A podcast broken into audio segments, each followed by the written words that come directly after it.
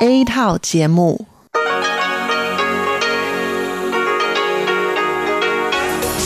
Đây là Đài Phát thanh Quốc tế Đài Loan RTI.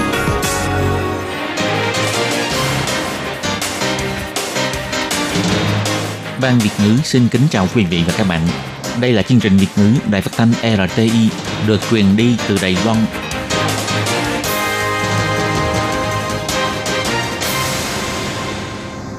Hello, tôi Kim xin kính chào các bạn. Hoan nghênh các bạn đã đến với chương trình Việt ngữ ngày hôm nay của chúng tôi. Các bạn thân mến, hôm nay là thứ ba, ngày 17 tháng 11 năm 2020, cũng tức mùng 3 tháng 10 âm lịch năm canh tí.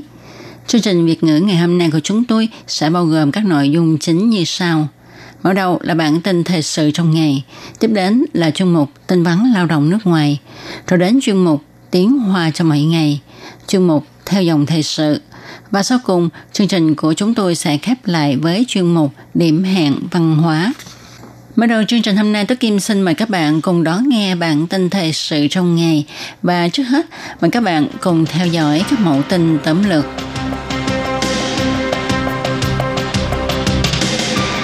Tại hội nghị cấp bộ trưởng APEC, Đài Loan cho biết sẵn sàng trợ giúp các nước chống dịch bệnh.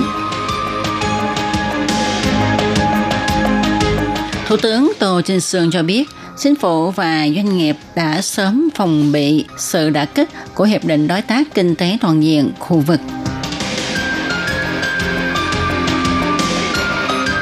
Đài Loan tăng thêm hai ca nhiễm COVID-19 từ Miến Điện và Indonesia. Tổ chức Y tế Thế giới tuyên chiến với ung thư cổ tử cung. Viện Nghiên cứu Trung ương giải mã cơ chế mấu chốt xúc tiến tế bào ung thư tăng trưởng. Hoạt động ngắm chim mùa năm 2020 tại Vân Lâm, Gia Nghĩa và Đài Nam. Và sau đây tôi Kim xin mời các bạn cùng đón nghe nội dung chi tiết của bản tin thời sự ngày hôm nay nhé. Hội nghị các bộ trưởng APEC nằm trong khuôn khổ diễn đàn hợp tác kinh tế châu Á Thái Bình Dương APEC được tổ chức trực tuyến vào tối ngày 16 tháng 11 và kéo dài cho đến sáng sớm ngày 17 tháng 11 thì kết thúc. Phía Đài Loan do Chủ tịch Ủy ban Phát triển Quốc gia cũng Minh Hâm và đại diện đàm phán của Văn phòng Đàm phán Kinh tế Thương mại thuộc Viện Hành Chính Đặng Trấn Trung, đại diện Đài Loan tham dự. Ông Đặng Trấn Trung cho biết Đài Loan đạt thành quả tốt trong công tác phòng chống dịch COVID-19 và chính sách chấn hưng kinh tế của chính phủ Đài Loan đã giúp cho dân chúng vượt qua được cảnh khó khăn trong thời gian dịch bệnh. Có hơn 120.000 công xưởng vì thế mà không bị phá sản, khiến cho kinh tế của Đài Loan trong quý 3 tăng trưởng 3,33%. Đài Loan là một trong số ít quốc gia có nền kinh tế tăng trưởng trong giai đoạn dịch bệnh này. Đài Loan cũng hy vọng có thể trợ giúp các nước thành viên chống dịch bệnh. Đồng thời, Đài Loan hy vọng các nước trợ giúp doanh nghiệp sản xuất vật liệu, trang thiết bị phòng chống dịch của Đài Loan khuếch rộng ra thị trường hải ngoại. Đôi bên cùng thắng lợi. Ông cũng minh hâm tiếp lời. Dịch bệnh bộc phát cho thấy tính quan trọng của sản phẩm kỹ thuật số. Đài Loan có ưu thế trong việc liên kết ngành sản xuất thông tin và y tế công cộng, khiến cho dịch bệnh được khống chế một cách nhanh chóng – hoan nghênh các hội viên có cùng quan niệm gia nhập để có thể cống hiến nhiều hơn cho khu vực. Qua một thời gian dài đàm phán, 10 nước trong khối ASEAN cùng với Trung Quốc, Hàn Quốc, Nhật Bản, Ấn Độ, Australia và New Zealand cuối cùng đã ký kết Hiệp định Đối tác Kinh tế Toàn diện khu vực vào ngày 15 tháng 11. Vậy là Đài Loan đã bị cho ra ngoài lề. Sắp tới, ngành nghề xuất khẩu của Đài Loan sẽ bị ảnh hưởng. Ngày 17 tháng 11, Thủ tướng Tô Trinh Sương cho biết, Hiệp định Đối tác Kinh tế Toàn diện khu vực đã được đàm phán hơn mười mấy năm nay. Chính phủ Đài Loan đã có sự chuẩn bị ứng phó với những đả kích một khi hiệp định này được ký kết. Rất nhiều doanh nghiệp Đài Loan cũng đã xây dựng công xưởng của mình tại các nước. Cho nên, sau khi các nước ký kết hiệp định đối tác kinh tế toàn diện khu vực, thì đương nhiên Đài Loan cũng bị ảnh hưởng. Tuy nhiên, ảnh hưởng không to vì đã có sự chuẩn bị từ trước. Thủ tướng cũng cho biết, Hiệp định Đối tác Kinh tế Toàn diện khu vực đã được ký kết. Điều này càng làm nổi bật tầm quan trọng của mối quan hệ kinh tế giữa Đài Loan và Mỹ. Đài Loan phải tiếp tục tăng cường mối quan hệ này với Mỹ. Đối với việc Ủy ban lập pháp đưa ra nghi vấn về việc Tổng thống Thái Anh Văn từng đưa ra kế hoạch vào năm 2016 là tăng cường năng lực kinh tế và tính tự chủ, gia tăng liên kết toàn cầu và khu vực, trong đó bao gồm cả gia nhập Hiệp định Đối tác Kinh tế Toàn diện khu vực. Tuy nhiên hiện nay Đài Loan bị loại trừ ra khỏi hiệp định này vì Tổng thống đã không thực hiện được lời hứa của mình. Bộ trưởng Kinh tế Vương Mỹ Hoa cho biết, muốn gia nhập Hiệp định Đối tác Kinh tế Toàn diện khu vực thì cần phải được sự đồng ý của tất cả các nước thành viên. Trung Quốc thì không bao giờ bỏ phiếu cho Đài Loan. Do đó, trong giai đoạn này, Đài Loan có nên tiếp tục tranh thủ xin gia nhập hiệp định này hay không? Hoặc là chúng ta chọn đi con đường khác? Hôm nay, Trung tâm Chỉ đạo Phòng chống dịch bệnh Trung ương tuyên bố Đài Loan tăng thêm 2 ca nhiễm COVID-19 lây nhiễm từ nước ngoài. Ca thứ 605 là một thanh niên người Đài Loan sang Miến Điện làm việc hồi tháng 3 năm nay. Ngày 6 tháng 9, bệnh nhân phát sốt, mất khứu giác. Bệnh viện địa phương chuẩn đoán nhiễm COVID-19 và được cách ly. Đến cuối tháng 9, do bệnh thuyên giảm nên bệnh nhân được hủy bỏ lệnh cách ly. Ngày 8 tháng 11, bệnh nhân trở về nước và chủ động thông báo kết quả xét nghiệm âm tính nên bệnh nhân được cách ly tại nhà. Đến ngày 13 tháng 11, bệnh nhân ho nhiều nên chủ động thông báo. Bệnh nhân được làm xét nghiệm và kết quả dương tính. Ca thứ 606 là nam giới hơn 50 tuổi, người Đài Loan, sang Indonesia làm việc hồi tháng 9. Ngày 11 tháng 9, bệnh nhân ho, vì giác bất thường, thở mệt, sốt, tiêu chảy, đau nhức cơ bắp. Bệnh nhân tự mua thuốc về uống. Ngày 15 tháng 11, bệnh nhân nhập cảnh Đài Loan với xét nghiệm huyết thanh âm tính. Tuy nhiên, bệnh nhân chủ động thông báo mình có các triệu chứng bệnh nên được làm xét nghiệm và kết quả dương tính.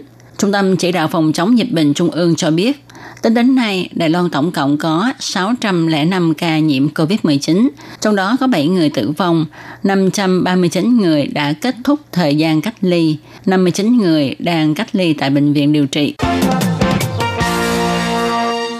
Ngày 17 tháng 11, Tổ chức Y tế Thế giới triển khai chiến lược diệt tận gốc ung thư cổ tử cung, nhấn mạnh sẽ sử dụng rộng rãi vaccine, phương thức kiểm tra tầm soát cùng phương pháp điều trị mới. Hy vọng đến năm 2050 có thể cứu được 5 triệu mạng người. Tổng giám đốc Tổ chức Y tế Thế giới, ông Tedros cho biết có một độ việc diệt trừ tận gốc căn bệnh ung thư cổ tử cung bị xem là không thể thực hiện được, nhưng đến nay mong ước này có thể được thực hiện. Trên thế giới, mỗi năm có hơn 5 triệu ca ung thư cổ tử cung mới, có hơn mấy trăm ngàn phụ nữ chết vì căn bệnh này. Tổ chức Y tế Thế giới cảnh cáo, nếu chúng ta không có hành động ngăn chặn nào, thì số người tử vong do căn bệnh này sẽ tăng mạnh trong mấy năm sắp tới. Cũng may căn bệnh này có thể phòng ngừa bằng vaccine. Khi được phát hiện sớm và điều trị tích cực thì có thể khỏi bệnh. Trong hội nghị hàng năm của Tổ chức Y tế Thế giới được mở họp vào tuần trước, có 194 nước thành viên đồng ý thực hiện kế hoạch tiêu hủy bệnh ung thư cổ tử cung. Đây là một bước tiến vô cùng quan trọng nếu như có thể cải thiện việc tiêm vaccine phòng ung thư cổ tử cung tại các quốc gia có thu nhập thấp và trung bình, thì con người có thể sẽ khiến cho căn bệnh ung thư cổ tử cung đi vào lịch sử. Liệu pháp miễn dịch trị liệu trong điều trị ung thư có thể chính xác hơn nhờ vào nghiên cứu của Viện Nghiên cứu Trung ương Đài Loan – Ngày 16 tháng 11, Viện Nghiên cứu Trung ương Đài Loan tuyên bố đã giải mã được cơ chế phân tử FCAM, làm thế nào để xúc tiến tế bào ung thư tăng trưởng và làm thế nào để ngăn chặn cơ chế này. Trong nghiên cứu ung thư, phân tử kết dính tế bào biểu mô FCAM được cho là mục tiêu quan trọng để nhận biết tế bào ung thư. FCAM là phân tử protein bám dính biểu hiện trên bề mặt tế bào biểu mô, thường thấy ở tổ chức biểu mô và trong khối u ác tính. Nó liên quan đến sự di dời, tăng sinh, phân hóa và phát sinh ung bú. Đoàn nghiên cứu phát hiện FCAM thông qua việc truyền đạt thông tin để ổn định protein PDL1, mà PDL1 giúp cho tế bào ung thư chạy thoát khỏi sự khống chế, giám sát của hệ thống miễn dịch, khiến cho ung thư diễn biến xấu đi. Hiện tại nghiên cứu đã chứng thực chỉ cần ức chế được protein điểm kiểm tra miễn dịch thì có thể điều trị ung thư có hiệu quả. Chữa ung thư bằng liệu pháp miễn dịch cũng đang được giới y học coi trọng. Để nhận biết được FCAM bám dính trên tế bào ung thư một cách chuẩn xác. đội nghiên cứu đã nghiên cứu ra kháng thể đơn dòng trung tính EPAB26. Kháng thể này có thể ức chế công năng truyền đạt tín hiệu của FCAM giảm thấp biểu hiện của PDL1 trong tế bào ung thư, khiến cho tế bào ung thư chết đi và hoạt hóa công năng tiêu diệt tế bào ung thư của tế bào T. Trong thí nghiệm ung thư đại tràng ở động vật, EPAB26 thể hiện năng lực ức chế khối u một cách tuyệt vời, nâng cao tỷ lệ sống sót của chuột. Phát hiện này không chỉ giúp ta phân tích sâu hơn cơ chế phân tử FCAM, mà còn cung cấp sách lược mới trong việc kết hợp liệu pháp miễn dịch để điều trị ung thư. Nghiên cứu viên cho biết, chúng ta có thể thấy FCAM trong các loại ung thư như ung thư đại tràng, ung thư phổi, ung thư vòm họng, ung thư tụy. Do đó, trong tương lai, thành quả nghiên cứu này sẽ được ứng dụng rộng rãi trong việc chẩn đoán và điều trị các loại ung thư khác nhau. Phòng quản lý khu phong cảnh quốc gia Vân Lâm Gia Nghĩa Đài Nam thuộc Cục Du lịch tổ chức hoạt động ngắm chim mùa năm 2020. Dự tính trong vòng 2 tháng tới, ban tổ chức sẽ đưa ra ba hoạt động lớn nhằm thúc đẩy du lịch tại vùng này. Tuy diện tích của Đài Loan chỉ có 36.000 km vuông, nhưng Đài Loan lại có hơn 650 loài chim. Trong đó có đến 29 loài chim là loài chim chỉ có ở Đài Loan, 55 loài chim đặc chủng của khu vực châu Á – Tại Đài Loan, chúng ta còn có thể thấy được một phần 15 tổng số các loài chim trên toàn cầu. Đài Loan không những là nơi có nhiều loài chim mà còn là nơi có mật độ ngắm chim cao nhất châu Á. Do bà Khu, Vân Lâm, Gia Nghĩa, Đại Nam có vùng đất ngập nước và ruộng muối liên kết nhau, nên nơi đây trở thành nơi dừng chân của chim mùa bay tránh đồng và cũng là thiên đường ngắm chim trên toàn cầu. Cũng vì lý do đó, Đài Loan lần đầu tiên giành được quyền tổ chức Asian Bird Fair năm 2018 tại Vân Lâm, Gia Nghĩa, Đài Nam và ba khu vực này đã trở thành điểm sáng trên thế giới. Bà Lâm Bội Quân, tránh văn phòng Cục Du lịch nói, năm 2018, lần đầu tiên chúng ta giành được quyền đăng cai ASEAN Bird Fair và lễ hội này được tổ chức tại khu vực Vân Lâm, Gia Nghĩa, Đài Nam. Lễ hội diễn ra vô cùng lớn. Đài Loan đã mời được hơn 60 tổ chức những người ngắm chim cấp quốc tế của 29 quốc gia đến đây tham dự lễ hội. Họ đến Đài Loan theo từng đoàn để tham gia lễ hội này. Cũng vì vậy mà khu ngắm chim ở Vân Lâm, Gia Nghĩa, Đài Nam đã trở nên nổi tiếng trên thế giới. Ông Từ Trấn Năng, trưởng phòng quản lý khu phong cảnh quốc gia Vân Lâm, Gia Nghĩa, Đài Nam cho biết, hoạt động ngắm chim ngoài việc tổ chức diễn đàn quốc tế từ ngày 30 tháng 11 đến ngày 1 tháng 12 tại Trung tâm Hội nghị quốc tế Trường Canh Gia Nghĩa với gần 200 nhân sĩ trong và ngoài nước tham dự ra. Hoạt động ngắm chim còn tổ chức các hoạt động khác như là ngắm chim marathon sẽ được triển khai từ ngày 5 đến ngày 6 tháng 12 với 32 đội, trong đó bao gồm 3 đội của quốc tế. Họ sẽ lên núi xuống biển thi đua xem ai ngắm được nhiều loại chim nhất trong vòng 24 giờ. Ngoài ra, công ty Lion Travel cũng đưa ra các tour du lịch sinh thái ngắm chim, hoan nghênh mọi người nhiệt liệt hưởng ứng. Các bạn thân mến, các bạn vừa đón nghe bản tin thời sự ngày hôm nay do Tố Kim biên soạn và thực hiện. Tố Kim xin chân thành cảm ơn sự chú ý theo dõi của các bạn. Bye bye!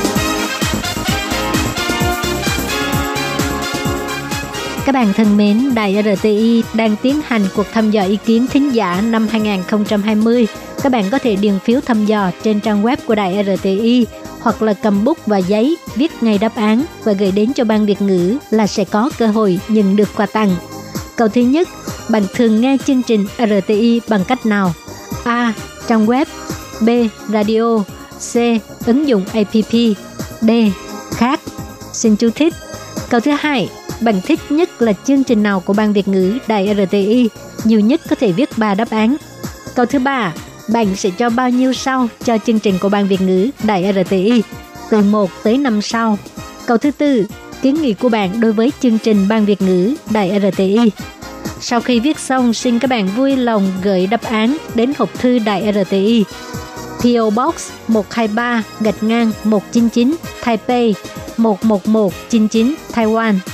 Các bạn nhớ ghi rõ họ tên, giới tính, tuổi tác và quốc tịch nhé. Quà tặng bao gồm giá đỡ điện thoại di động hình bản đồ Đài Loan, khăn lông in hình tiền Đài Loan, miếng lót ly bằng gỗ ATI, viết đa năng.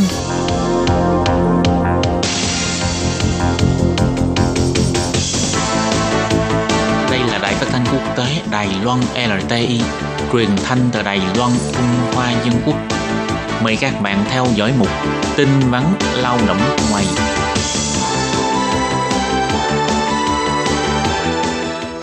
Khiết Nhi và Thúy Anh xin chào các bạn. Các bạn thân mến, các bạn đang đón nghe chuyên mục tin vắn lao động.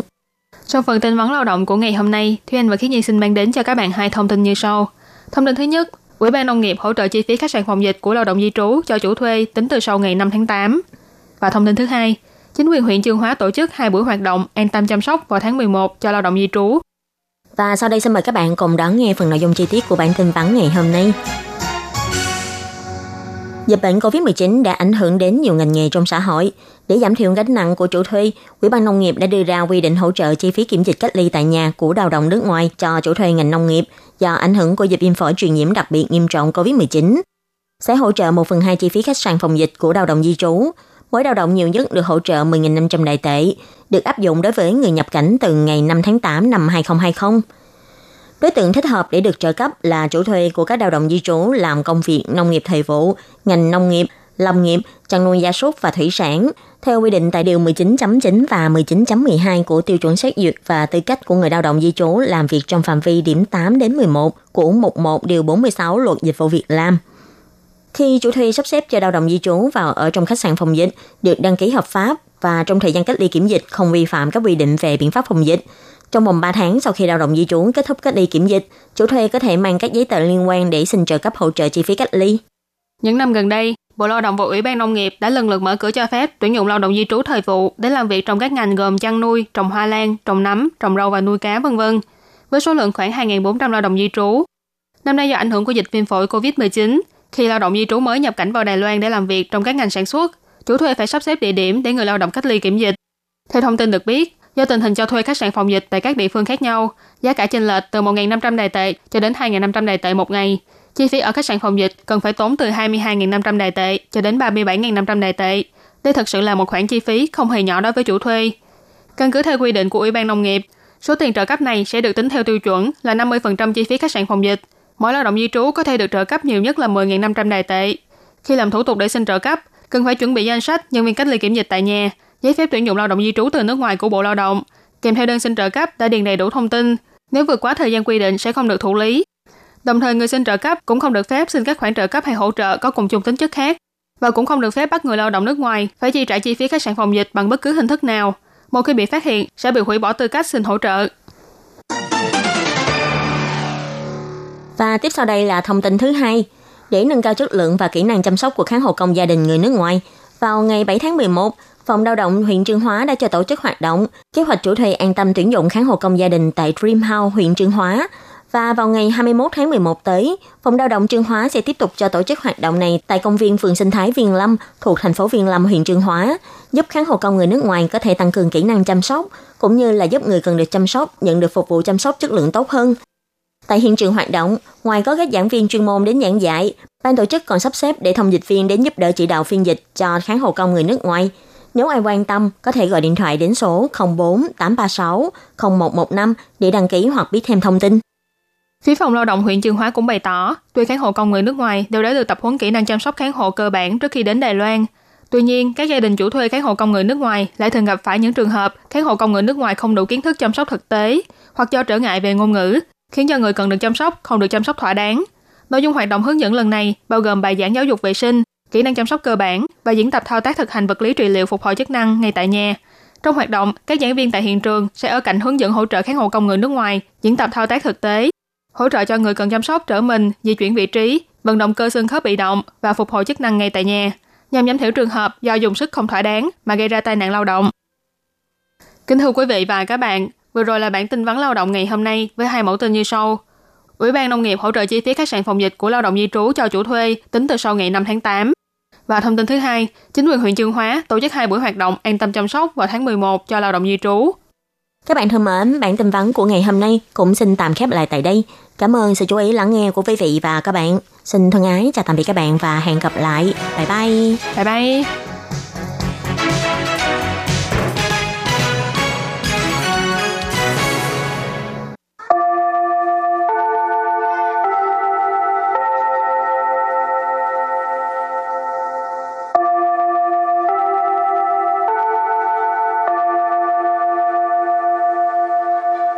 Xin mời quý vị và các bạn đến với chuyên mục Tiếng Hoa cho mỗi ngày do Lệ Phương và Thúy Anh cùng thực hiện.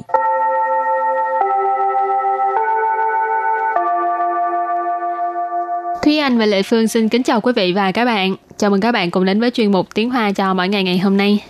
Hôm nay mình lại tiếp tục làm du học sinh hả? Ừ, thì cái bài hôm nay sẽ là bài cuối cùng của chủ đề học du học sinh.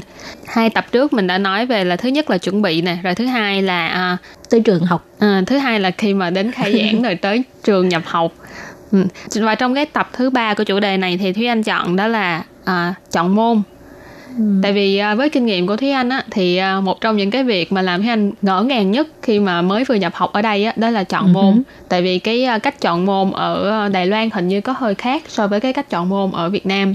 Thì nếu như mà các bạn đã từng học ờ, đại học ở Việt Nam rồi và các bạn tới ờ, Đài Loan để học cao hơn hoặc là học lại đại học thì các bạn sẽ thấy được cái sự khác biệt rõ rệt. Ờ, ở Đài Loan thì chọn môn là thay vì gọi là tín chỉ thì ờ, cái cái từ Hán Việt mình thường hay gọi là xuế phân tức là học phần. Thành ra có nhiều bạn du học sinh hay gọi là học phần, không phải gọi là tín chỉ. Người Việt Nam đều hiểu chứ hả? Tín Ừ. chỉ tức là học phần ha. Ừ. Rồi cái à, điều thú vị mà Thúy Anh cảm thấy là khác so với ở Việt Nam á là tại vì ở Đài Loan có thống sư cơ. Ở Ừ. Việt Nam thì à, gọi là hình như là môn đại cương. Ừ. Nhưng mà ở bên này thì thống sư cơ nó nó là một cái cách học khác tức là cái môn đó toàn trường đều có thể học. Thì lát nữa chúng ta sẽ giải thích nhiều hơn Ừ, về những cái- cái từ này cái thông sư khơ đôi lúc là cả trường khác cũng có ừ. thể ờ, tới cái cái trường đó học ha. cho ừ. nên mới gọi là thông sư mà tiếng việt gọi là gì? Đại cương ừ, môn đại cương. Môn đại cương. Thì ừ. mình cứ xài theo môn đại cương đi. Nói chung là một cái ờ, cái cách học nó hơi khác so với việt nam ừ. vậy thôi. Rồi cái từ đầu tiên mà chúng ta học của ngày hôm nay đó là chuyển khơ chuyển khơ chuyển khơ chuyển khơ chuyển khơ tức là chọn môn. Chuyển là chuyển trở là chọn. Khơ là khơ trận là môn, môn học, cho nên chuyển khơ là chọn môn. Rồi từ tiếp theo, xuế phân, xuế phân. Xuế phân, hồi nãy à, Thi Anh có nói qua ha, đó là tính chỉ hay là còn gọi là học phần. Ừ. Rồi từ kế tiếp đó là bị siêu khơ. Bị siêu khơ. Tức là môn học bắt buộc cái này là các bạn nên nhớ nên lưu ý cái từ này tại vì thường là khi mà mình chọn môn á các bạn lưu ý là phải chọn cái Pishoku chứ không là nếu như mình không học những môn này là mình không thể nào tốt nghiệp được luôn ấy. Rồi và từ tiếp theo là thông sư khở thông sư khở thông sư khở chị hồi nãy đã giải thích rồi ha. Thì tiếng Việt gọi là môn đại cương. Thông sư cơ ở Đài Loan, thì Anh cảm thấy là các đại học của Đài Loan có rất là nhiều môn thông sư rất là thú vị. Chẳng hạn như trước đây, thì Anh học khoa văn học, nhưng mà khi mà đi học thông sư cơ thì thì Anh đã chọn một số môn, chẳng hạn như là môn địa lý, này rồi thiên văn học nè. Nó khác với ừ. cái ờ, cái chuyên môn cái khoa ừ, của khác mình với cái học. chuyên môn của mình ừ. nhưng mà lại học được rất là nhiều thứ ừ. Ừ. rồi và cái cuối cùng mẫn khản mẫn khản mẫn khản mẫn khản là cái uh, tiêu chuẩn ừ. Ờ Cái mảnh khảnh cũng rất là quan trọng đối với trong cái việc là tốt nghiệp cho nên các bạn phải chú ý là khoa mình có cái mảnh khảnh nào nha các bạn hoặc là Ừ. trường mình có cái mảnh khảnh nào để mà tốt nghiệp Rồi thì sau khi học xong những cái từ vựng này ha, bây giờ mình có một mẫu đối thoại. Wow, dài lắm á. Rồi, đối thoại gì đây mà dài? 我正在烦恼如何选课，你可以教我吗？你要先选必修课， 再选通识课，免得冲堂。那我要选几个学分？毕业门槛是一百二十八个学分，包括必修课、选修课和通识课。你在毕业之前修满即可。 câu dài nhất là câu cuối cùng vậy thôi chứ những câu kia thì không có dài cho lắm thành ra tí nữa chị lệ phương phải chịu khó giải thích cái câu này rồi câu đầu tiên là 我正在烦恼如何选课，你可以教我吗？我正在烦恼如何选课，你可以教我吗？我正在烦恼如何选课你可以教我吗 câu này có nghĩa là bây giờ mình đang rất là đau đầu làm sao để mà chọn môn bạn có thể dạy cho mình không? Wo là mình, tôi, chân dài là đang, đang ở trong một cái trạng thái nào đó, phản não tức là phiền não, rồi đau đầu, cho nên chân dài phản não tức là đang phiền não về một vấn đề nào đó hoặc là đang đau đầu về một vấn đề nào đó. Rồi, rú khở là làm như thế nào? Xuyên khở, nãy mình có nói là chọn môn. Nì, bạn, khở gì có thể, cháu ở đây là dạy. Nì khở gì cháu bộ mà, tức là bạn có thể dạy cho tôi không? Bạn có thể dạy cho mình không? Rồi câu trả lời là 你要先选必修课，再选通识课，免得冲堂。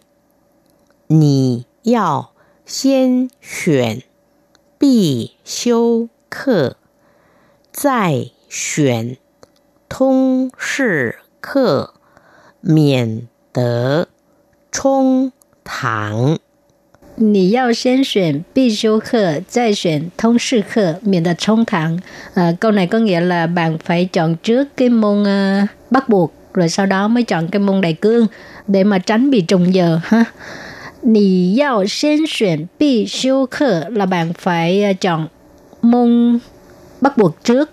Sen có nghĩa là trước tiên, trước hết, xuyên là chọn ha. Bi siêu khơ hồi nãy học rồi đó là môn bắt buộc. 再 là sau đó ha, xuyên thông sư khơ là chọn môn đại cương, thông sư khơ môn đại cương, miền tớ là tránh, tránh khỏi ha. Chống thẳng tức là hai cái giờ học nó trùng nhau. Ừ. À, cho nên à, phải chọn trước cái môn học bắt buộc, sau đó mình mới chọn môn đại cương để mà tránh bị trùng nhau. Tại ừ. vì à, môn bắt buộc là quan trọng nhất mà. Ừ, đúng à. rồi. Thật ra là trước đây khi mà đi học á, thì anh có nhiều môn đại cương thì anh rất là hứng thú nhưng mà uh, không, vẫn không. phải ưu tiên cái à. môn uh, tức là cái môn bắt buộc của mình trước. Rồi Tại... khi mà mình đã học hết những cái môn bắt buộc rồi thì mình mới đi chọn cái môn đại cương mà mình muốn. Tại cái môn bắt buộc á không có hứng thú nè tại vì có hai chữ bắt buộc đôi lúc hơi vậy đó. Nhưng mà mình đã chọn cái khoa đó rồi thì chứng tỏ là cái uh, ngành học này nó phải có cái gì đó thu hút ừ. mình. Thì mình vẫn phải ờ, học những cái môn bắt buộc trong cái ngành học này thôi Được Phương nghĩ mai mốt người ta đừng có, có nói cái chữ bắt buộc là chắc có lẽ nó sẽ có hứng thú hơn Rồi câu kế tiếp là 那我要选几个学分？那我要选几个学分？那我要选几个学分 Câu này có nghĩa là à, vậy thì mình phải chọn bao nhiêu tín chỉ Na, vậy thì wo là mình, yao là ở đây là cần phải, nên, xuyên, nãy mình có nói là xuyên trợ là lựa chọn, chỉ cơ, ở đây là cái từ để hỏi là bao nhiêu cái, xuế phân là tính chỉ. Rồi câu cuối cùng. 毕业门槛是一百二十八个学分，包括必修课、选修课和通识课。你在毕业之前修满即可。毕业门 坎是一百二十八学分，包含必修课、选修课和通识课。你在毕业之前修满。即可。毕业门槛是一百二十八 xuế phân, có nghĩa là cái uh, tiêu chuẩn tốt nghiệp là 128 học phần. Bao hạn bi siêu khở, tức là bao gồm môn bắt buộc. Xuyên siêu khở tức là cái môn tự chọn ha mình thích môn gì thì mình chọn môn đó ừ. hở là và thông sư khơ là môn đại cương cái này hơi khác là tại vì uh, học chung với uh, các bạn có thể uh, năm thứ nhất năm thứ hai năm thứ ba đều có ha ừ. mà cũng uh, rất là thú vị giống như thu thi anh thấy vậy tại vì cái môn thông sư khơ đa phần nó rất là nhẹ nhàng nó không ừ. có áp lực ừ. uh. rồi, 你在毕业之前 tức là trước khi bằng tốt nghiệp BA chia sẻ là trước khi tốt nghiệp, số mạng tức là mình phải học à, đầy đủ 128 học phần. Ha. Chỉ khờ là được rồi. Rồi thì à, hôm nay mình học ngang đây không biết các bạn có vấn đề gì không ha? Nếu ừ. có những cái thắc mắc gì thì email cho Lệ Phương với Thúy Anh nha. Và bài học của chúng ta đến đây cũng xin tạm khép lại. Cảm ơn sự chú ý lắng nghe của quý vị và các bạn. Bye bye.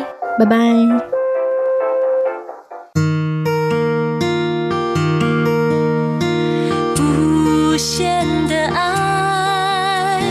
向全世界传开。 永恒的关怀，来自台湾之音 RTI。Quý vị đang đón nghe chương trình Việt ngữ Đài RTI truyền thanh từ Đài Loan.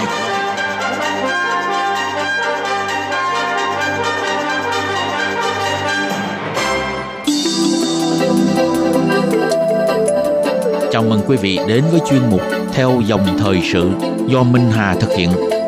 Chuyên mục này sẽ giới thiệu những đề tài thú vị cùng những dòng thời sự và sự kiện nổi bật đang diễn ra tại Đài Loan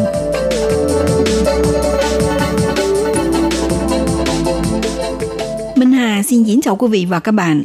Các bạn thân mến, ở Trung Hoa, loại đá cứng được ưa chuộng và tôn kính nhất là ngọc bích, là biểu tượng của sự thuần khiết và đức hạnh lịch thiệp. Thậm chí ngọc bích được coi là vô giá, còn quý giá hơn vàng và bất kỳ loại đá quý nào khác. Giá trị của nó không phải xuất phát từ độ hiếm có hay là thành phần vật chất độc đáo của nó, mà từ hiện thân của nó về những lý tưởng đạo đức và tinh thần cao thượng. Tại Viện Bảo tàng của Cung Đài Bắc đã tổ chức cuộc triển lãm thường niên gọi là Kính Thiên Cách Vật, nghĩa là truy tìm nguồn gốc, quy luật của sự vật và kính trọng vạn vật. Trong triển lãm trưng bày và giới thiệu đến du khách về chuyên đề cổ ngọc Trung Hoa đã phát triển qua hàng nghìn năm lịch sử. Trong chương mục theo dòng thời sự kỳ này, mời các bạn cùng tìm hiểu giá trị tinh hoa của ngọc bích qua triển lãm tác phẩm cổ vật tại Bảo tàng Cố Cung Đài Bắc nhé.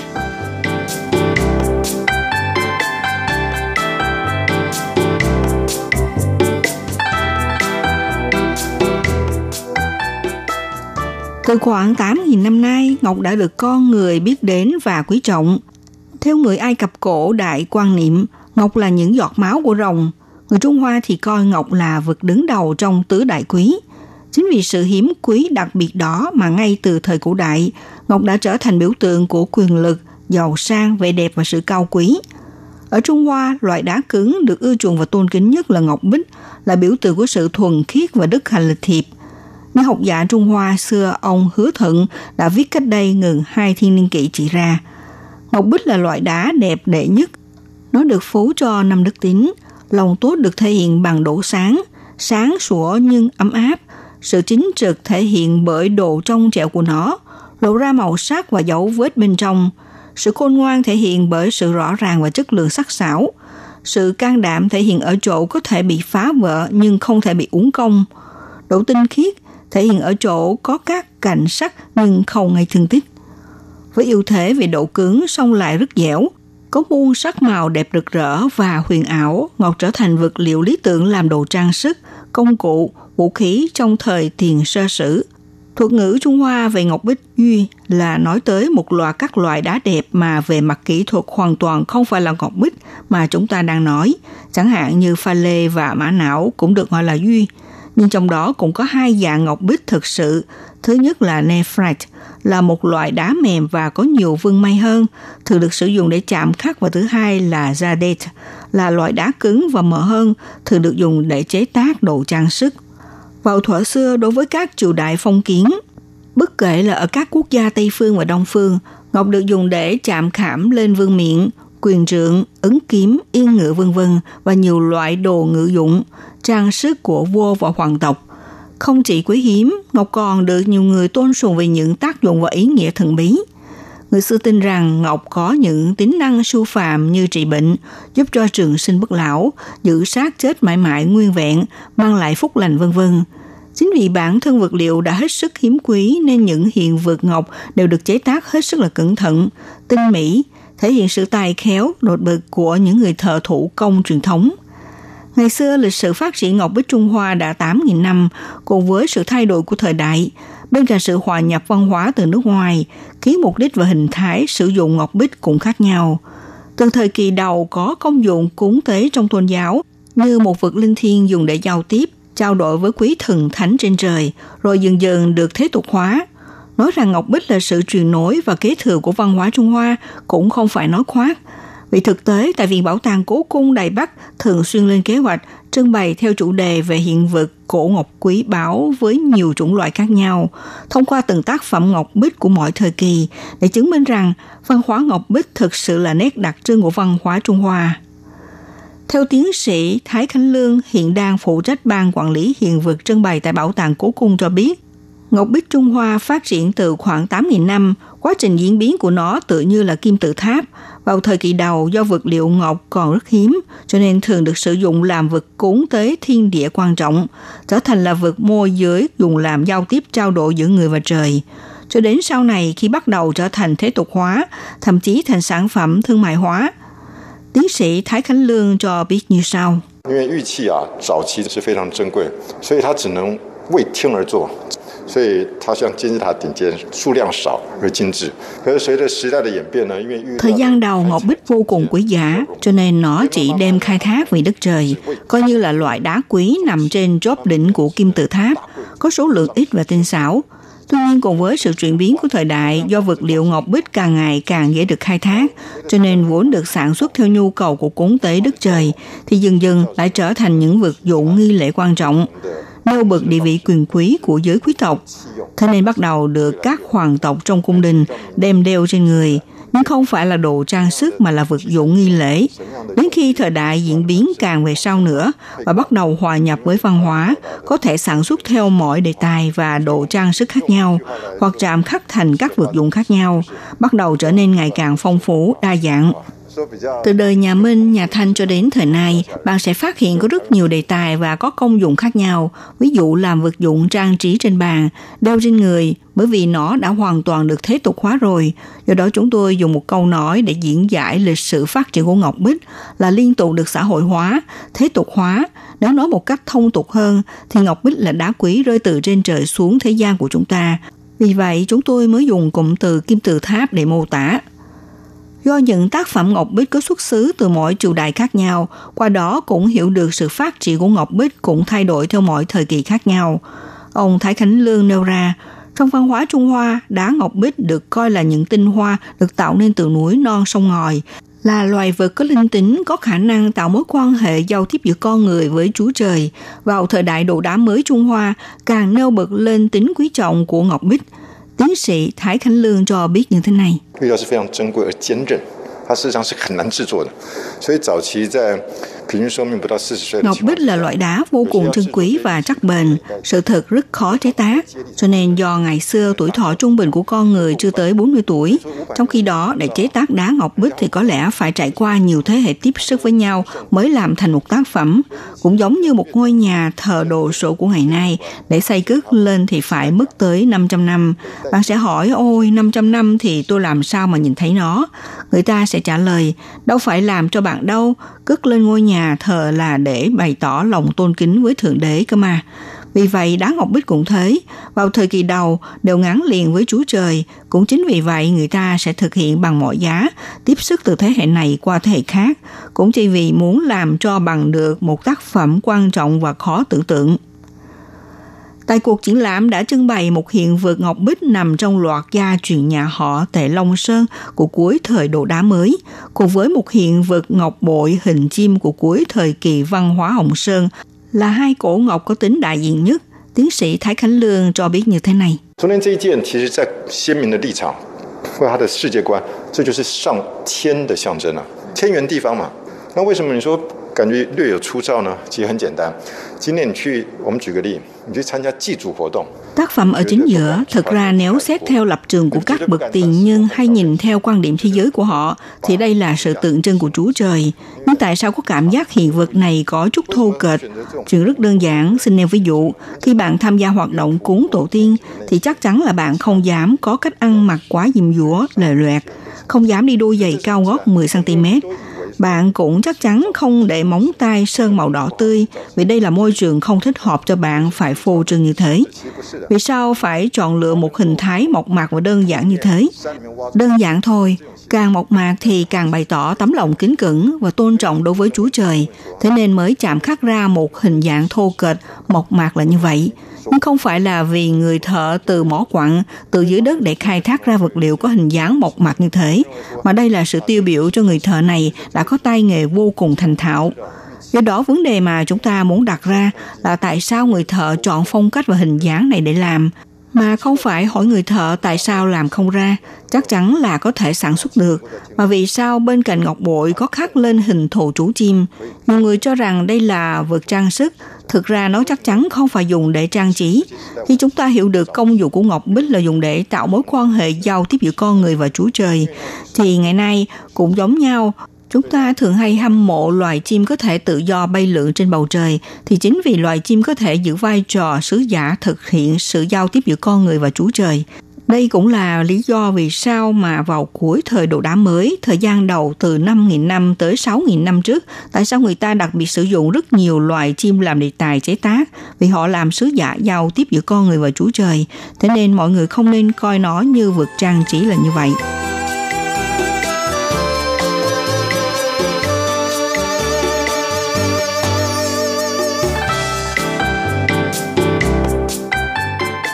Tới đời nhà Thương và đời nhà Chu Trung Quốc, đồ đá ngọc bích trở thành sự đại diện cho giai cấp quý tộc và các vua chúa thống trị.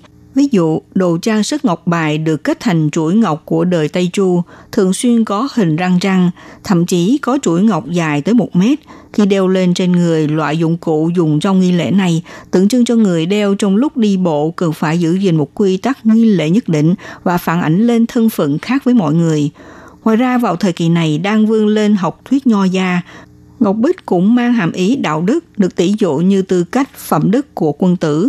Đức Khổng Tử từng có câu nói, quân tử tỷ đức ư ngọc, ý nói đức độ của bậc chính nhân quân tử đẹp và sáng sủa như ngọc – Đến đời Tây Chu tạo nên một tổ hợp ngọc khuê, sự chạm khắc đá ngọc bích và hình dáng của nó bắt đầu cùng với chế độ nghi lễ sản sinh ra mối quan hệ trực tiếp, sau này trở thành trung tâm nòng cốt trong chế độ nghi lễ Trung Hoa.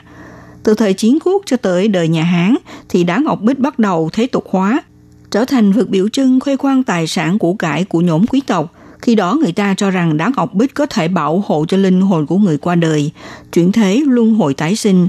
Do đó vào đời nhà Hán bắt đầu dấy lên phong trào văn hóa lấy ngọc bích làm vực bồi táng. Tiến sĩ Thái Khánh Lương nêu ví dụ, một chiếc ly có trưng cao làm bằng đá ngọc bích được khai quật từ mộ, được cho là có công dụng để đựng giọt sương, ngoài ra là một mảnh ngọc thiền ngậm trong người đã khuất sau khi mai táng, đều đến từ văn hóa bồi táng tiêu chuẩn của đời nhà Hán – tiến sĩ Thái Khánh Lương cho biết như sau. 禅蛰伏这么多年，是为了成仙而做准备，而他羽化在树干上的时候，什么事都不做，只喝露水。Con quê sầu sống ở ẩn nhiều năm như thế là để sẵn sàng cho việc hóa thành tiên. Nó thoát sát đậu trên thân cây, không làm bất cứ việc gì mà chỉ uống giọt sương. Như hồi nãy tôi có nói tới chiếc ly có chừng cao, tại sao lại gọi nó là chiếc ly đựng giọt sương? Tại sao lại có được một quy cách cao như thế là vì nó được dùng để hứng giọt sương, để kéo dài tuổi thọ, nên dành cho nhóm quý tộc để sử dụng. Tuy nhiên hơn 2.000 năm nay có người sống trường sinh bất lão hay không? Ít nhất là theo chúng tôi biết là không có. Vì vậy trên đời sử dụng chiếc ly có chân cao để uống nước, để hứng giọt sương, cầu mong được trường sinh bất lão đến khi được chôn vùi dưới đất để mảnh ngọc thiền ngậm trong miệng, hy vọng có một ngày đó được luân hồi tái sinh, chính là theo đúng quan niệm tiêu chuẩn mai táng của đời nhà Hán và chỉ dành cho nhóm quý tộc sử dụng. Sức sống phát triển của đồ đá ngọc bích Trung Hoa vào đời Ngụy Tấn Nam Bắc Triều từng trải qua thời kỳ xuống thấp, rồi bắt đầu tới đời nhà Tùy và đời nhà Đường. Người Hán có sự tiếp xúc với các nhóm dân tộc ngoại lai, thông qua sự tiếp xúc giao thoa và tác động giữa mỗi nền văn hóa khác nhau từ đời nhà Tùy, nhà Đường cho tới nhà Tống, nhà Liêu, nhà Kim và nhà Nguyên trải qua khoảng thời gian 800 năm thì sự phát triển của đồ đá ngọc bích xuất hiện sự chuyển biến quan trọng khiến văn hóa ngọc bích tiếp nhận nội dung muôn màu và đa dạng. Cuối cùng, tiến sĩ Thái Khánh Lương nêu ra nhiều du khách tham quan triển lãm Ngọc Bích tại Bảo tàng Cố Cung đều nghiêng về những tác phẩm tràm khắc tinh xảo, nhưng thực tế khi thưởng thức các tác phẩm này không những bắt đầu từ thẩm mỹ chủ quan của mình mà cũng nên tìm hiểu lịch sử của mỗi thời đại cũng như bối cảnh văn hóa thì mới nắm được công dụng và tầm quan trọng của đồ đá ngọc bích của thời bây giờ. Các bạn thân mến, chương mục theo dòng thời sự hôm nay mạng đàm về giá trị tinh hoa của Ngọc Bích đến đây cũng xin được tạm dừng. Minh Hà xin kính chào tạm các bạn và hẹn gặp lại các bạn vào buổi phát kỳ sau.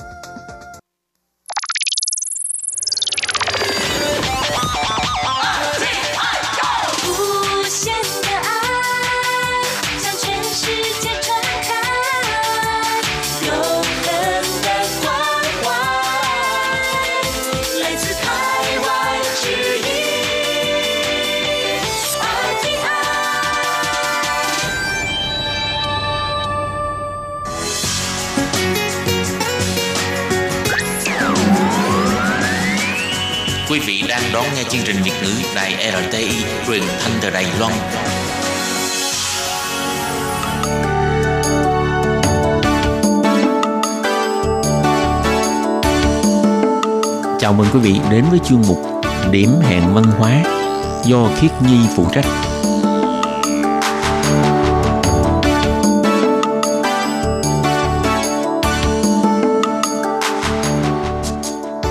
Khi Nhi xin chào các bạn, các bạn thân mến, các bạn đang đón nghe chuyên mục điểm hẹn văn hóa. Các bạn ơi, vào mùa này thì trời đang bắt đầu vào thu đông đúng không các bạn? Trời cũng đã bắt đầu lạnh và đây cũng là một cái mùa rất là thích hợp để chúng ta đi tắm suối nước nóng phải không các bạn? Thì trong chuyên mục điểm hẹn văn hóa của tuần này, Khi Nhi muốn giới thiệu với các bạn về lễ hội mùa tắm suối nước nóng tại khu vực Bình Đông. Đó là lễ hội suối nước nóng Tứ Trùng Khê. Và sau đây xin mời các bạn cùng đón nghe chuyên mục của ngày hôm nay nhé.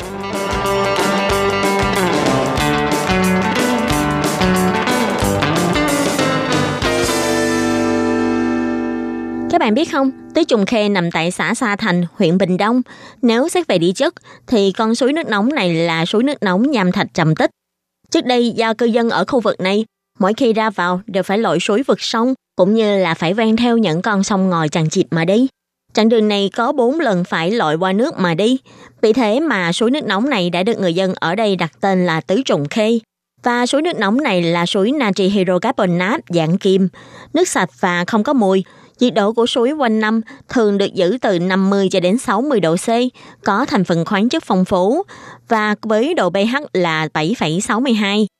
Suối nước nóng này bắt đầu được khai thác vào thời kỳ Nhật Bản cai trị. Vì lúc bấy giờ, do vợ chồng thân vương Takamatsu Nomiya Nobuhito Shino, tức là em trai ruột của thiên vương Thiệu Hoa, đã từng đến đây để hưởng tuần trăng mật và vì thế mà suối nước nóng này trở nên nổi tiếng. Tứ Trùng Khê và bắt đầu Thảo Sơn, suối nước nóng quan tử lãnh, được mệnh danh là tứ đại danh tuyền thời kỳ Nhật Bản cai trị tại Lài Loan. Năm 1950, khi Đài Loan đã được giao trả lại về với chính phủ Trung Hoa Dân Quốc, thì Tứ Trùng Khê đã được đổi tên thành là thôn suối nước nóng, tức là Vinh Chuyển Chuân. Từng có một thời do những người kinh doanh suối nước nóng ở đây bị mang tiếng xấu là hét giá rất là cao với du khách, khiến cho suối nước nóng này bị ảnh hưởng và sau đó là bị suy thoái mấy chục năm. Đến năm 2015, chính quyền huyện Bình Đông đã đầu tư hơn trăm tỷ đài tệ để trùng tu lại nơi này và cho xây thêm các kiến trúc dạng nền thờ Nhật Bản tại đây, cũng như là cho đổi nơi đây thành công viên suối nước nóng Tứ Trùng. Bắt đầu từ năm 2017 cho đến nay, hàng năm cứ vào tháng 11 thì à, phía chính quyền huyện cũng cho tổ chức hoạt động mùa suối nước nóng, kết hợp với trang trí đèn nghệ thuật, thu hút rất là nhiều người đến đây. Và căn cứ theo số liệu điều tra ý kiến người tiêu dùng của Upview, thì suối nước nóng này là một trong những con suối nước nóng danh tiếng nhất của Lài Loan. Cũng như hàng năm thì năm nay cũng không ngoại lệ, Tứ Trùng Khê, huyện Bình Đông lại tổ chức hoạt động lễ hội suối nước nóng. Và chủ đề của năm nay là hoa đào với ý nghĩa tượng trưng là những mối nhân duyên tốt cũng như là tượng trưng cho tình yêu. Chính quyền huyện đã biến công viên suối nước nóng Tứ Trùng Khê trở thành một vườn địa đàng lãng mạn với những trang trí dễ thương như giày cao gót hoa đào tượng trưng cho những mối nhân duyên tốt đẹp hay đường hầm hoa đào tượng trưng cho tình yêu kiên định. Ngoài ra còn có đàn bướm bay đa đà, cộng thêm biển đèn màu hồng đào nhấp nháy trên khắp khuôn viên của công viên. Như thể muốn đưa khách tham quan lạc vào một thế giới huyền ảo lung linh sắc màu. Tất nhiên là khi các bạn đến đây, không chỉ có mỗi việc là đi ngắm đèn, Hoạt động chính khi đến đây mà mọi người không thể bỏ qua, đương nhiên là phải đi tắm suối nước nóng tại Tứ Trùng Khê, nơi được mệnh danh là một trong bốn con suối nước nóng lớn nhất của Lài Loan. Hoạt động mùa suối nước nóng của năm nay được tổ chức bắt đầu từ ngày 7 tháng 11 cho đến ngày 1 tháng 3 năm 2021. Thì đây là một cái khoảng thời gian mà thời tiết tại Lài Loan khá là lạnh. Có thể nói đây là cái mùa rất là thích hợp để mà đi tắm suối nước nóng. Và những bạn mà đi tắm suối nước nóng vào khoảng thời gian này Ngoài được nhận khuyến mãi cũng như là được nhận những cái món quà từ phía chính quyền huyện Bình Đông ra thì à, khi các bạn đến đây còn có một số cái hoạt động khá là hấp dẫn. Các bạn cũng có thể đến tham gia ở khu vực Tứ Trùng Khê. Đầu tiên sẽ là cuộc thi cosplay được tổ chức vào ngày 21 tháng 11 sắp tới. Hoạt động này sẽ được chính thức ra mắt vào lúc 16 giờ 30 ngày 21 tháng 11 sắp tới, tức là ngày thứ bảy tuần này. Hoạt động này được tổ chức tại quảng trường phía Bắc của công viên suối nước nóng Tứ Trùng Khê những người đến tham gia cuộc thi cosplay này thì à, giải nhất sẽ được nhận 10.000 đại tệ, giải nhì là 5.000 đại tệ và giải ba là 3.000 đại tệ. Nhân đến tiếng là năm nay, phía ban tổ chức đã công bố danh sách những người được tham gia để thi trong cuộc thi cosplay này. Cho nên nếu như mà các bạn là người muốn đến tham gia thi thì e rằng là năm nay đã quá muộn để mà đăng ký. Ờ, các bạn chỉ có thể đến để xem hay là để tham quan chứ không được phép để tham gia thi đấu nữa. Nếu các bạn muốn tham gia thi đấu thì e rằng là phải đợi năm sau thôi. Thì ở đây Khiến Nhi cũng xin nói thêm với các bạn về nghệ thuật cosplay thì cosplay là một từ tiếng Anh do người Nhật sáng tạo ra, là sự kết hợp giữa trang phục và hóa thân, được phát âm từ chữ Koshopuro ở Nhật. Thì à, từ này là chỉ việc người hâm mộ của các nhân vật manga, anime hay là truyện tranh sách, tiểu thuyết đồ họa, video game vân vân cũng như là uh, những cái nhân vật trong phim giả tưởng, ca sĩ hay là uh, nhân vật chính trị vân vân mà các bạn cảm thấy hâm mộ muốn được ăn mặc hay là giả bộ giống như cái nhân vật này thì lúc đó những người mà mặc giả trang phục để mà nhái theo cái nhân vật mà mình yêu thích thì được gọi là cosplayer. Thường thì những người khi tham gia các cuộc thi cũng như là các hoạt động về cosplay thì lúc đó chúng ta sẽ thấy là họ sẽ trang điểm rất là giống với lại những cái bộ phim hay là sẽ mặc những cái trang phục mà giống như trong truyện tranh. Mỗi lần đi tham dự những cái hoạt động như thế này khiến Nhi được cảm giác là mình đang lạc vào một cái thế giới truyện tranh hay là một cái thế giới ờ, phim khoa học viễn tưởng khá là thú vị và mọi người rất hay thích là chụp hình chung với lại những người đang mặc trang phục cosplay. Và năm nay nếu như mà các bạn đến công viên suối nước nóng Tứ Trùng Khê ở Bình Đông vào ngày 21 tháng 11 sắp tới thì các bạn cũng sẽ được chụp hình chung với những người mà tham gia cuộc thi uh, cosplay lần này. Và phía ban tổ chức cũng đưa ra quy định đó là những cái người mà uh, khách tham quan khi đến tham gia cuộc thi này các bạn sẽ được phát nhờ một cái tem phiếu và các bạn có thể uh, tặng cái tem phiếu đó cho cái nhân vật mà mình thích nhất coi như là mình đang bầu trận cho cái nhân vật đó. Những cái thí sinh tham gia nào mà nhận được nhiều phiếu bầu nhất người đó sẽ chiến thắng trong cuộc thi của ngày 21 tháng 11 và đối với lại người tham gia bình chọn thì các bạn cũng sẽ được nhận phiếu giảm giá khi ở lại qua đêm tại khu suối nước nóng tới Trùng Khê và một cái hoạt động khác được tổ chức ở đây mà Khiết Nhi thấy cũng khá là đặc sắc. Thì như chúng ta cũng biết chủ đề của lễ hội suối nước nóng tại Tứ Trùng Khê năm nay đó là à, hoa đào. Vì à, hoa đào là tượng trưng của tình yêu cũng như là tượng trưng của những mối nhân duyên tốt. Như chúng ta vẫn thường suy nghe người ta nói là người này có số đào hoa thì số đào hoa ở đây không phải là chỉ người này hay ông bướm. Trong tiếng Trung để nói những cái người mà có số đào hoa là chỉ những cái người mà hay được người khác giới để ý đến mình. Để hưởng ứng cái chủ đề về à, nhân duyên, về đào hoa, thì à, năm nay phía ban tổ chức của lễ hội suối nước nóng tại Tứ Trùng Khê đã cho tổ chức một hoạt động mang tên là cầu hôn tập thể. Để những ai mà có ý định cầu hôn với lại người yêu mình thì có thể đưa người yêu mình đến đây và trước đó là đăng ký trước với ban tổ chức. Khi mà đưa người yêu mình đến thì sẽ được phía ban tổ chức hỗ trợ để giúp cho người này cầu hôn với người yêu mình. Nghe rất là lãng mạn phải không các bạn? Và hoạt động này sẽ được tổ chức trong 3 buổi, đó là vào ngày 20 tháng 12 và ngày 23 tháng 1 năm 2021 cùng với lại ngày 6 tháng 2 năm 2021. Nếu như mà các bạn nào muốn cầu hôn với lại người yêu mình thì hãy nhanh chân đến mà đăng ký nhé. Thời gian đăng ký là từ ngày 23 tháng 10 cho đến 6 giờ chiều của ngày 22 tháng 11 năm 2020 cho nên nếu như mà bạn nào có ý định muốn cầu hôn người yêu mình thì đừng có bỏ qua dịp này nhé.